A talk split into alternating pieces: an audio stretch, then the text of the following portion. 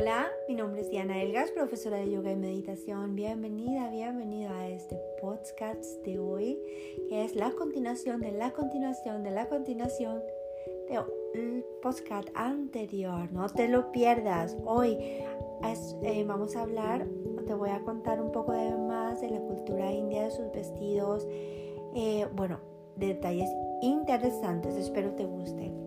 Cultura india.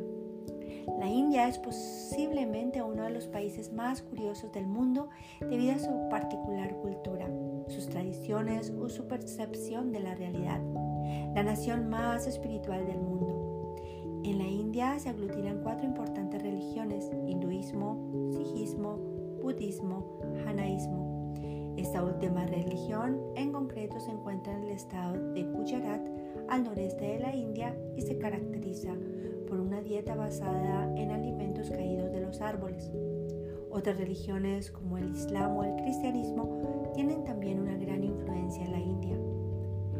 La comida india abarca cientos de platos vegetarianos definidos según la región del país, siendo las especies como el jengibre, la pimienta, el cardamomo o las combinaciones de masala y curry un aderezo recurrente en la mayoría de los platillos. La India es el sexto país del mundo con mayor número de patrimonios de la UNESCO, siendo el Taj Mahal en la ciudad de Agra el más famoso de todos ellos y la imagen que mejor ha vendido a India al resto del mundo.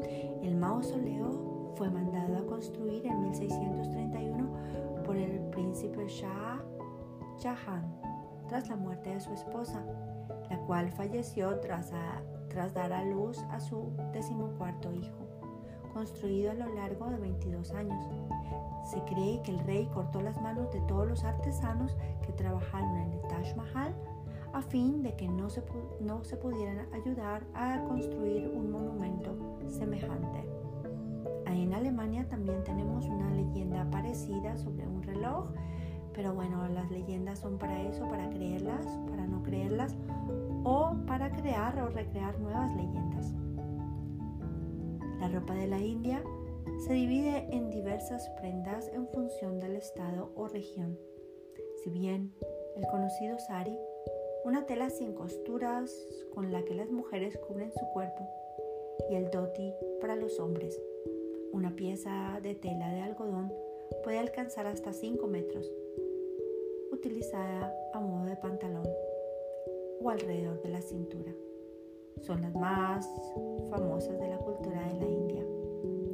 Dupata se utiliza todo el año materiales de algodón, seda entre otros. Pashmina se utiliza solo en verano.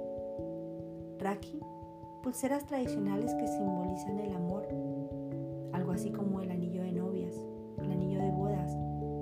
Estas pulseras son elaboradas con algodón y color rojo. El bindi, el famoso lunar elaborado con sándalo que lucen especialmente las mujeres de la India en la frente.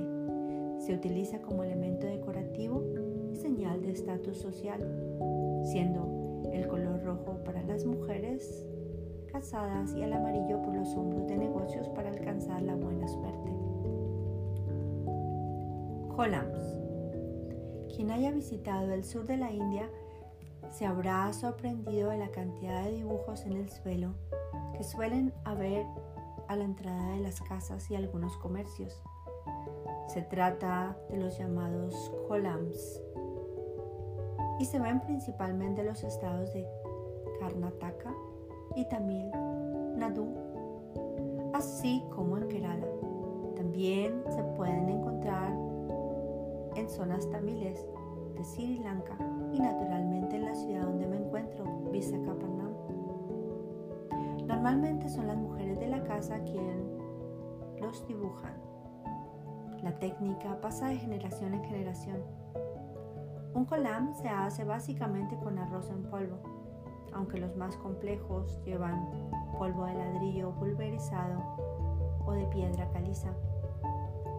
Últimamente se usan también tiza de diferentes colores y se pueden ver desde simples líneas trazadas de color blanco hasta enormes y complejos dibujos geométricos de colores adornados con pétalos de flores machacados en un mortero. Para confeccionar un buen colam es necesario en primer lugar limpiar la tierra y humedecerla con agua antes de que salga el sol para que quede bien asentada. Después se dibujan unos puntos y alrededor de estos se van trazando líneas que van pasando de un punto a otro hasta conseguir un precioso dibujo. Es muy importante guardar la simetría y los más bellos son los que más se consiguen. El dibujo más enrevesado de un solo trazo. Al final del día apenas queda el rastro del colam. El viento o la lluvia lo habrán ido borrando. La gente pasará por encima o los pájaros, gallinas y hormigas irán dando cuenta de los trocitos de arroz.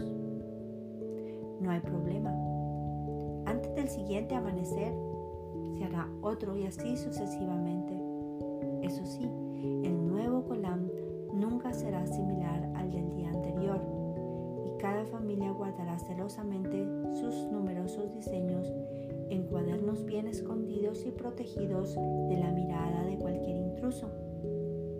Y como no podría ser de otra manera, en un país como la India, la creación de un colam tiene un significado religioso. Normalmente se dedica a Lamski, Lakshmi, la diosa de la prosperidad para que traiga salud y bienestar al hogar y sirve para aumentar, ahuyentar los malos espíritus. Por otra parte, da la idea de cómo lleva la mujer la casa que lo realiza. Se supone que mientras más elaborados, mientras más elaborados sean, más ordenado y limpio será el hogar. Aunque esto también es relativo. A menudo tiene que ver con las castas. Son bellos diseños a la entrada de la casa, los columns. Chicas, todos decoramos la casa. O chicos, todos decoramos la casa como, como sea más bonito y es interesante ver cómo también las decoraciones pueden tener algún significado de prosperidad, de armonía para nuestro hogar. Cuida tu casa con colams, con dibujo, con un Buda, con una cruz y nos vemos en el próximo podcast. No te lo pierdas. Namaste.